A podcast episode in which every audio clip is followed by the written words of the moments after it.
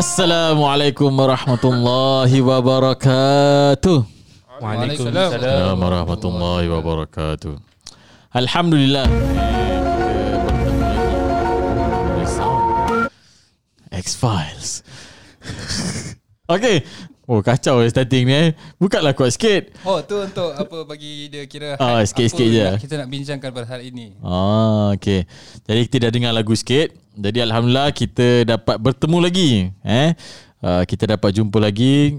Bukan seorang, bukan dua, bukan tiga. Tapi kita ada empat orang. Uh, because nak handle this uh, today's topic dia agak berat sikit dah. Jadi kita perlukan ramai orang sikit.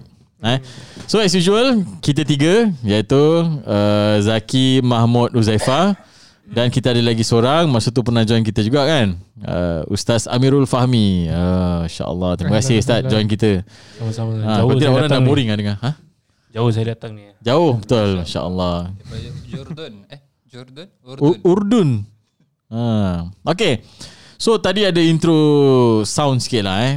Uh, As usual eh, Kita akan kupas uh, certain things uh, As mentioned previous week Kita ada cakap tentang ajaran sesat uh, eh. Dekat khutbah Muiz pun masih cakap pasal ajaran sesat So This week kita nak cakap pasal ada ajaran sesat ataupun ajaran-ajaran sesat yang ada di Singapura. Ada lagu? Ada lagi. okay. Uh, so apa ajaran sesat yang ada kat Singapura ni? Come on guys. Ah Mahmud Hmm, dah- banyak-banyak ah, juga, banyak banyak. konten tu nak cakap I mean like tu this is not Mahmud the ada first- potential. Ah. This is not the first one Ah. that has surfaced, right? Okay. Um, it goes uh, quite back sampai ada fatwa juga kan. Muiz ada Ah. keluar fatwa juga eh. Ustaz Yelah. Cakap apa? Kita cakap apa ni? Dia yang cerita? Uh, so ajaran sesat i, there are many types, right? Okay. Uh, so kalau nak categorize pun um, actually we can categorize uh, based on whether people mengaku whether they they claim to be God Okay. whether they claim claim to be prophets, Prophets. whether Hmm. they claim to have uh, wahyu, Mm-hmm. whether they claim to be um, Imam Mahdi Imam Mahdi, Oh. whether they claim to be Al-Masih. Al-Masih Oh. means uh, Isa AS yang akan datang, Hmm. right, akhir zaman. Uh, so ada beberapa kategori lah uh, in terms of uh, the ajaran sesat. Ah, macam Ah. as we discussed previously lah kan? Yes, correct. Ah. And even tariqah pun ada yang fake tariqah semua. Betul. Ha. So um, tapi what we are we have been talking from last week, Mhm. from last podcast punya podcast, uh, the recent case, this is uh, the one yang mengaku dia nabi ataupun mengaku dia dapat wahyu daripada Allah Subhanahu Wa Taala. Yang ni dia mengaku lebih daripada tu. Oh, Banyak lebih. Nabi lah Tuhan lah Imam Mahdi lah Apalah semua lah Oh, macam-macam package lah? Yes package baik punya oh, So uh, we're talking about uh, Which group uh, Ataupun siapa sebenarnya Ustaz Muhammad Uh, so uh, ada sound effect juga ni. Kau nama dia apa? Uh, Faiz Faizul? Belum, eh? ah, Oh, belum. belum. Oh, okay, belum. Kita nak start I yang first punya got the wrong queue. Ha. ha, Saya minta maaf eh minta maaf. Sebab dia Banyak sangat makan yang tadi Okay Ah silakan. Oh, tak. Starting kita kan nak cakap pasal uh, kan tadi dia cakap ada fatwa juga uh, Ahmadiyah ataupun lebih dikenali lah worldwide eh as Qadiani. Oh. Jadi apa tu Qadiani Ustaz Mahmud? Qadiani is uh, a group who believe that Ahmad Mirza Ghulam, Hmm? Oh, Is- Mirza Ghulam Ahmad eh. Mirza Ghulam Ahmad, uh, Ah. they believe that he is a prophet, a sub-prophet after the Nabi Muhammad sallallahu alaihi wasallam. Wow, itu je kira dah tak betul eh. Yeah. Ah. Eh, but actually dia daripada mana ni? Why why nama dia Qadiani? From, from India. Ah. Uh, then uh, it's also a place, right? Nama tempat dekat Nama tem- Pakistan. Ah, Nama dia yes. Qadian. Qadian. Uh, so that time kan before British split India and Pakistan is all under the same almost same territory. Yes. Yeah. So dia daripada Pakistan lah. Mhm. Oh, ni kira dah lama juga dah. Actually started long 19 something lah. Subhanallah. It was long long ago. Tapi dia punya fahaman ataupun dia punya Teachings is- preaching semua masih Still continue sampai sekarang even in Singapore. and rarely ya. even. Ah. Sampai we even have a masjid represented by them, right? Ooh. I mean, not we don't call it a masjid, right? Muiz It- has ruled out. It is Yeah. a masjid. Ah. It's just that they practiced differently. different, Ah. which is out of Islam. Dekat mana tu masjid tu? Hah? Dekat mana tu masjid Moran tu? Road is it? Ayo. Betul lah. Sekali Masjid Taha. ni pergi selalu masjid eh. Masjid Taha. Takut salah pergi eh. Ha, Masjid Taha. Tiba-tiba kita solat ya asal lain sikit ya solat dia. Ha, ni belum masuk Syiah lagi. Ha, pun solat lain. Ah, okay. So it's actually tentang Mirza Gulam Ahmad. Gulam tu in uh, maksud dia apa? Anak kan? Anak boy. boy kan? Ah. Arabic kan? Hulam. Ha, Gulam. Gulam tu kira boy ataupun in this case Mirza Gulam Ahmad, anak kepada Ahmad lah.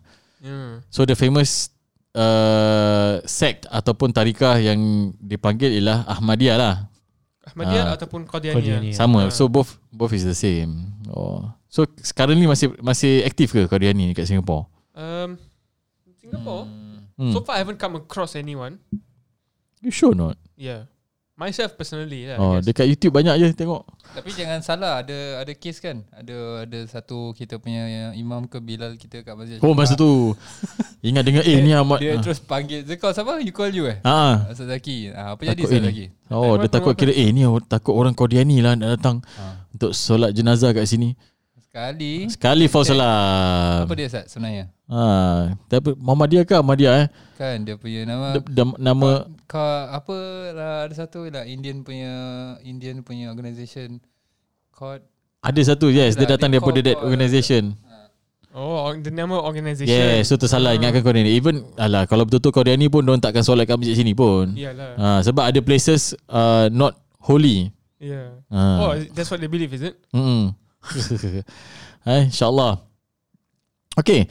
Uh, it is said that Mirza Ghulam Ahmad ni dia ada Aha. buku tau. Okay. Hmm. Anjam Atham. So dalam buku ni ada macam-macam tau dia cakap. Uh, and kalau ikut fatwa Muiz ni dia kata uh, siapa kira yang ikut ni memang kira kafir murtad tau. Imam Ghulam Ahmad ni bukan sahaja kafir murtad bahkan pengajaran dia pula sesat lagi menyesatkan. And antara hujah-hujah dia didasarkan kepada beberapa tulisan dalam kitab tersebut. Uh, these are some of the things yang kita boleh dapat daripada fatwa Muiz eh. Mhm. So apa dia kata? The first one dia kata, Wahai Ahmad iaitu Mirza, sempurnalah namamu dan tidak pula sempurna namaku iaitu Allah. So this these are all benda-benda yang tak betul lah eh. Okay. So then there's the second one. Sesungguhnya kami iaitu Allah telah menurunkannya Al-Quran berdekatan dengan Qadian. Oh, jauh lah padahal memang turun semua kat negara Arab ni. eh? Jauh ni. Then after that, third one Allah memuji engkau wahai Nak- nak Mirza. expand lah branch. Ha. Hmm. Allah memuji engkau uh, Mirza dari arasnya dan Allah datang berjalan menghadapmu Mirza. Meaning eh from this phrase eh nampak macam dia lagi terror. Subhanallah. Ha macam dia lagi up lagi kan? Lagi Macam dia lebih Tuhan. diutamakan. dia dia rasa ke apa? This is from the kitab. Oh dia yang karang. Dia yes. So Ha dia cakap gitu. betul. Ha, so obviously lah memang memang tak betul lah eh. Kira narsis lah. narcissist. Eh? Okay. Uh, so macam kita cakap pasal Qadiani currently is practice tapi kenapa kita tak boleh stop ni? Masjid ni ada they are free to uh, practice ataupun preach. Mhm. Even kalau last time eh kalau kita pergi uh, book fair you can see one booth Ahmadiyah ataupun Qadiani punya booth tau. They give free books. kat Mesir. No, in Singapore. In Singapore. They give free books. Subhanallah. Yes, ada banyak. And people macam suka lah tengok, eh dapat buku free, lepas tu they are very kira, welcoming. Kira bagi free pun orang tak nak ambil. Kita bayar, kita kena bayar pun people still nak bayar books. Ha. Eh ni orang ambil lah. Oh orang ambil. I pun ambil. Huh? ambil lah free apa. Untuk belajar lah. Nak tahu untuk- lebih lah Nak tahu lebih tentang Ha, because nak tahu ke eh this one big mula rasa macam eh ni macam fishy lah eh. Tak apa ambil baca. Lepas tu inside macam eh Ada ikan. Hai. Bukan bau amis. Sama bukan ada ikan. Kan fishy. Ha. So bila bila baca alah something is off lah. Ha, kira for last time alah last time pun belum belajar banyak pun dah nampak macam something is off. So there's something wrong with it. lah. Ha, so this is Qadiani. But in Singapore they are free to practice. I mean like yeah, it's in a way It's it's, a also different good. religion lah. Hmm. Yeah, but Muiz has already clearly mentioned Yes. that this is out of Islam. It's not Mm. part of our is Islamic uh, understandings and teachings. Okay. Ha. Yeah. Sebab kalau if you see eh dekat mana tak kisahlah YouTube ke mana ke orang akan cakap uh, Qadiani ni consider uh, it's a religion lepas tu some uh, pernah baca eh some of it orang kata macam each religion they have their own prophet Mhm. and they believe that the ni Qadiani ni believe that every religion they have their own prophets and Alright. all of them ataupun orang punya leaders ni are prophets of God Hmm. walaupun lain agama tapi dia, dia consider they are all prophets of God Subhanallah. Ah, so there's a bit off, and even some say that macam kan uh, Khatimul Anbiya kan. Hmm. Ah, even cincin kalau dalam bahasa Arab pun Khatam. ha pun dekat juga. So dia kata ni memang merepek lah eh. So dia kata uh, khatam ni nabi tu ialah cincin kepada para anbiya, tapi dia penutup para anbiya. Oh, dia Rizal baru Ghulam. Ahmad dia kata, Ah. dia cakap macam itu. ah. Kasih cincin je. Allah. Ah, so this is about the Oh, Mirza the- Ghulam Ahmad lah. Yeah, Ah. but then but then there are also discussions um, regarding uh, this Qadiani that this is one of the uh, what do you call brainchild of the British colonialism. mm-hmm. When they tried to colonize uh, Muslim lands, they found that uh, back then Mughal Empire semua in India was ruled by Mughal Empire majority, and it was very hard to colonize those uh, the Muslims because they were very uh, patriotic to their leaders. mm. So they tried to play an inside game of trying to learn the religion and try to find uh, loopholes and breakpoints, and then they introduced this kind of doctrines. And then it's mentioned that one of their doctrines or that their their, their brainchild is uh, this Qadianism. Oh. So Ustaz Ustaz Fahmi, ada anything to add? Uh, jadi kita dah tahu sedikit sebanyak tentang Qadianian ni. So macam this ajaran sesat like diorang sendiri tahu yang diorang macam amongst the minority. So Mhm. mm-hmm. macam ustaz tadi ceritakan, diorang akan try to as possible try to spread their dakwah mm-hmm. to Mm. the uh, people through macam giving free books and such ah. So macam it's up to us to to take like precautions Precaution, about mm. this and yeah kat uh, even kat Jordan pun ada satu booth like macam giving free books then Yeah. macam my friend cakap eh jangan ambil jangan ambil sebab selalunya yang kasih free book selalu diorang ada agenda sendiri lah Okay, masjid-masjid kau d- jangan Jangan bagi kasih benda book, free. Eh? Ha. ha, bagi video orang tak nak ambil. tapi Dah yang, terbalik dunia. yang kat Jordan tu I don't know about that lah Hmm. so I don't know buku apa pun tapi Yeah, I terus tak tak pegang lah sebab Tak takut ribut sendiri gila malai ribut eh. Ah, yalah if- even kalau kita tengok Christians pun orang biasa selalu kasih benda free Ya, tau. free, Keychain, buku, bookmark, anything yang orang boleh preach walaupun sikit je. Ah, but they still do that. So orang punya mission so so called orang punya missionaries lah eh. Orang rajin untuk preach. Ah, Mhm. tapi bagus juga kita yang kadang kurang nak preach eh. Yalah. Dakwah kita kurang maybe pula. That's where we can take a better move in giving more free. So tapi tapi we need also need the financial backup. That's why masyarakat need to Ah. back oh, Batu kita tak kasih free. Ah yalah. Kita jual. Oh. Sebab kita nak bagi dia orang dapat uh, peluang untuk dapat pahala sedekah. Masya Allah. That's why. Oh, tu so alasan dia. greater cost. Subhanallah. Oh, kalau gitu kalau nak sumbangkan juga kita tengah ada Wakaf Aircon punya fundraising initiative ah, pun boleh demo ya. yeah. So what is that, what is that about Ustaz, Ustaz Ha? Zifah? What is our wakaf fund uh, aircon for? Ha. Ah, Mestilah untuk berkait- aircon. Mestilah untuk aircon ah satunya.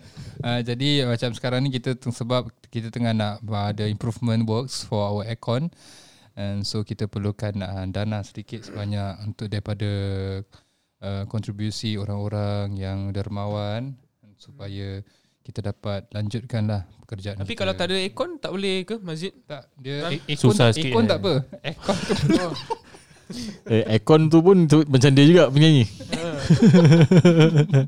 Okay okay. Yeah, so aircon tu maksud bukan tak bukan tak bo, tak boleh. Bukan tak boleh, we tak can perlu. operate. Boleh, Yes. tetapi macam contoh barang-barang kita, komputer dan sebagainya perlukan aircon. Oh. Oh, komputer bukan kita. Bukan bukan orang nak ada Tak kita panas Gila, tak apa, barang-barang yang perlu aircon. Oh sebenarnya kan bukan Kejam. bukan kita lah. Sebenarnya budak-budak madrasah. Ya. Yeah, so that's our main aim uh, because we have a lot of students coming Ah. learning. Kita ada from morning 14 to cl- evening. classroom yang perlukan aircon. So jadi budak-budak ni nak belajar selesa. Bila orang selesa, orang pun senang nak terima ilmu. Uh, Ah. and then who gets the pahala for that also? Those who Awak yang menderma lah. Allah. Awak tak nak so pahala ke? offer for you. Ha. Hmm. kita orang semua panas tak apa Yeah. ha. Tak apa ke? Tak apa. Lautan api pun kita sanggup Ui berenang. dahsyat Dahsyat Kau belum kahwin boleh cakap itu Oh, okay. Kita dah kahwin dah tahu dah lautan api tu sakit lah Okay tu tu nampak semangatnya Ustaz Aminul Fahmi tau Yang main-main Ha Ustaz Mahmud Yeah. Macam mana?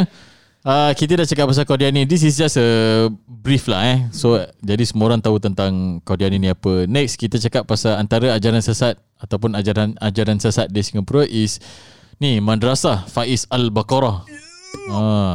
Macam mana? Ada tak cerita tentang ni? Sebab Yeah. dah, dah sampai dah keluar fatwa ni Tahu tahu sound effect aja. Ada. Sound effect apa ah? Ha? Dia Faizul. Oh tak keluar lagi sound effect ni Hello teruk lah DJ Tengah cari lah, tengah Teruk lah DJ Belum Ah. pro, belum pro. Ha, okay, mungkin Ustaz Amirul Fahmi ah, Dia nak tambah, tak ada eh Tentang Faiz Baqarah ni nak main nak, nak main sound juga agaknya. Ya, Ah, tapi Tapi apa yang saya tahu Faiz Baqarah dah lama juga kan. Lama Sampai keluar fatwa siapa nak terbaca 2011. Nah, Dia kira du- 2010 Oh, 2010. 2011 extension Extension Ah. Okay uh, But previously Tentang Faiz Baqarah ni Diorang dah ada uh, Apa Dah dikeluarkan fatwa sebelum tu It was 19 apa 1974 And 2001 I think uh, So memang dah cakap dah Tentang ajaran diorang ni Tak betul Ajaran orang sebenarnya Ustaz. Oi, ajaran orang panjang oh. Ah ni macam ni fatwa dia 1974 and 2001. Uh, Madrasah Faiz Al-Baqarah adalah penerus ajaran Hasan bin Junaid. Okay. Yang mana ajaran tersebut telah difatwakan sesat pada tahun 1974 and 2001 oleh Jawatan Kuasa Fatwa. Kenapa? Atas dasar berikut. Hmm. Hasan bin Junaid ni dia mendakwa dia terima uh, ilham eh Mhm. Uh, open inverted commas eh dari But Nabi it- Muhammad sallallahu alaihi wasallam. oh it's not ilham from Allah, tapi ilham daripada daripada Nabi Muhammad. SAW. Okey. Dan lepas tu dia dakwa bahawa buku dia ni Ilham Kitabullah Kitab Al-Akbar sebagai penafsiran isi kandung Al-Quran. Allah. And dia menafsirkan Al-Quran dia gunakan ilham tanpa menggunakan ataupun mengikut kaedah tafsiran yang disepakati ulama dan tanpa memahami bahasa Arab. Oh. Ah. How is that strange. possible? Subhanallah. Tapi title buku dia hebat. Ah, memang ah bunyi Oh, sedap betul. kan. Dahsyat dia mesti ada banyak uh, resource person ah. Nama dia lagi hebat. Ah, tapi why all tapi of- this was uh, this names? group Madrasah Faiz Baqarah is the new name. Mm. The old name of the, of the group was Ruh Mutmainnah. Yes, Roh Mutmainnah by Hasan Junaid. Join it. Uh. Uh, so yang continue is this Rahman lah.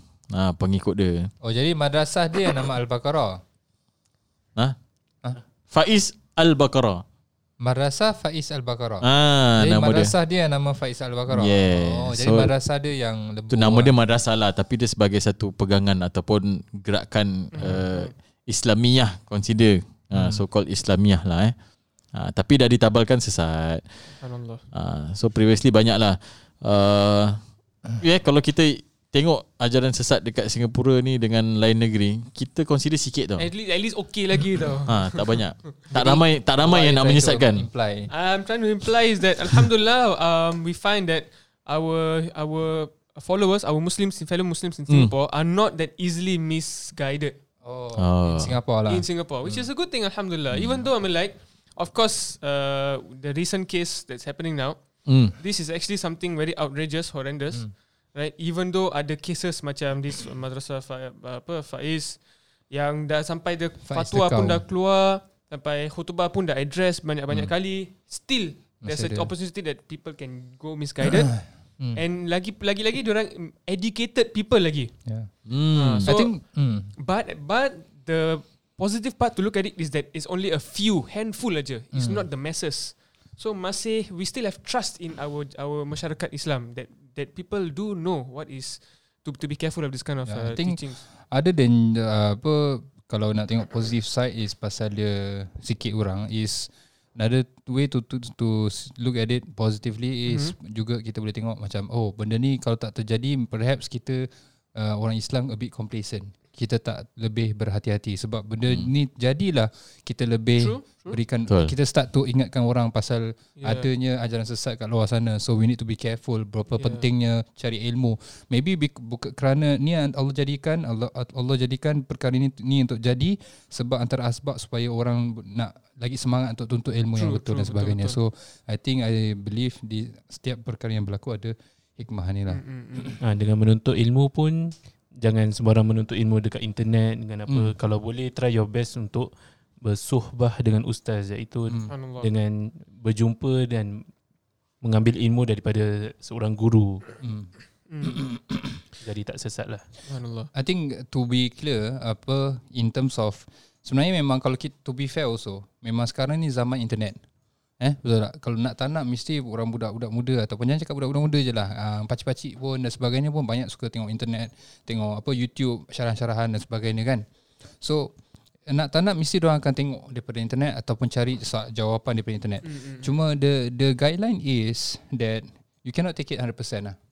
You cannot take it 100% unless uh, proven ataupun ada uh, ramai atau pihak uh, antara para ulama yang setu- setuju dengan that opinion baru memang clear cut that is okay lah. Yeah. Uh, so ni yang perlu hati-hati dalam internet.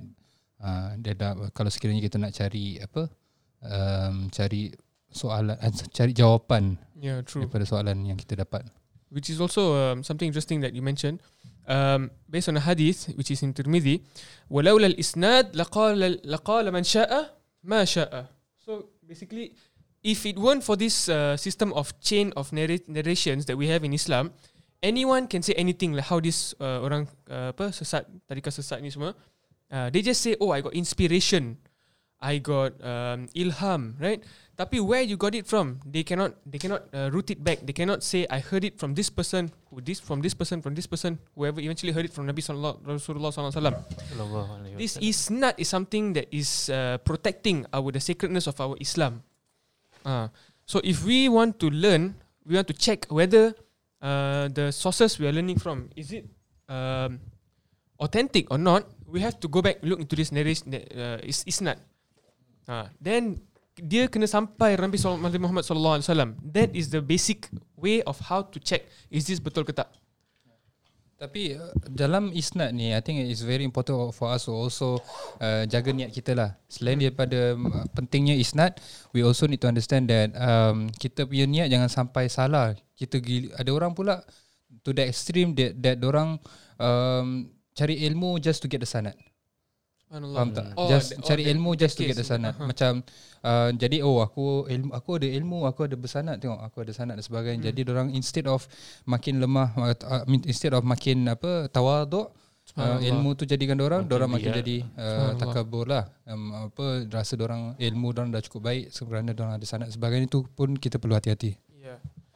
And maybe to to match what Ustaz Amirul mentioned, uh, make sure you know where you get your sources from. Um, you want to Google, macam Ustaz Zaifah said, yes, sometimes nowadays we can't we can't uh, we can't be, beat it join if you can't uh, beat it join it kan. Hmm. Uh, so we pakai internet juga, yes. Bukan join it, uh, tapi join it. Ah, bukan join it, itu itu sesat. join it. Ah, so we we we search Google. Yes, we use it as a as a medium for our sources yang which we know is confirm sahih, confirm uh, bukan sesat. Hmm. Ah. So for that we need to know the foundation first whether this is right or wrong. Uh, that is where we need to physically or personally know someone. We need to ask them questions. Ask, uh, come approach masjid, approach muij, uh, asatiza yang uh, ARS uh, certified. Ha. Uh, so then you can ask and slowly learn your way on how to uh, use our you know internet resources for our benefit. Insyaallah. InsyaAllah. Amin. Okay. So alhamdulillah uh, Yalah kita dah ada kita dah ada tentang uh, Qadiani, kita dah cakap tentang Faiz Al-Baqarah, maybe next week kita cakap pasal Mu'tazilah ke Murji'ah ke Bahaiyah ke all the sects yang tak berapa uh, betul. Yes. Ah, so kita You mean salah lah. Yes, yang tak berapa betul. Ni belum masuk pasal ada Syiah apa semua. Ah, Oh, yeah, jadi okay, okay, ah, tak berapa betul. ah, ada yang memang completely sesat. Ah, ada yang ada yang certain pegangan je boleh terima, ada yang tak boleh terima. Eh. Hmm. InsyaAllah uh, Samirul Fahmi ada anything to add? InsyaAllah kita jumpa lagi next week lah eh. Okay lah fine lah Allah, InsyaAllah. Okay insyaAllah kita jumpa next week So uh, dengan itu kita akhiri ataupun kita tutup uh, sesi kita ini dengan tasbih kafarah dan juga suratul asr Subhanakallahumma wa bihamdika asyhadu an la ilaha illa anta astaghfiruka wa atubu ilaik الرحمن الرحيم. والعصر إن الإنسان في خسر إلا الذين آمنوا وعملوا الصالحات وتواصوا بالحق وتواصوا بالصبر. السلام عليكم ورحمة الله وبركاته.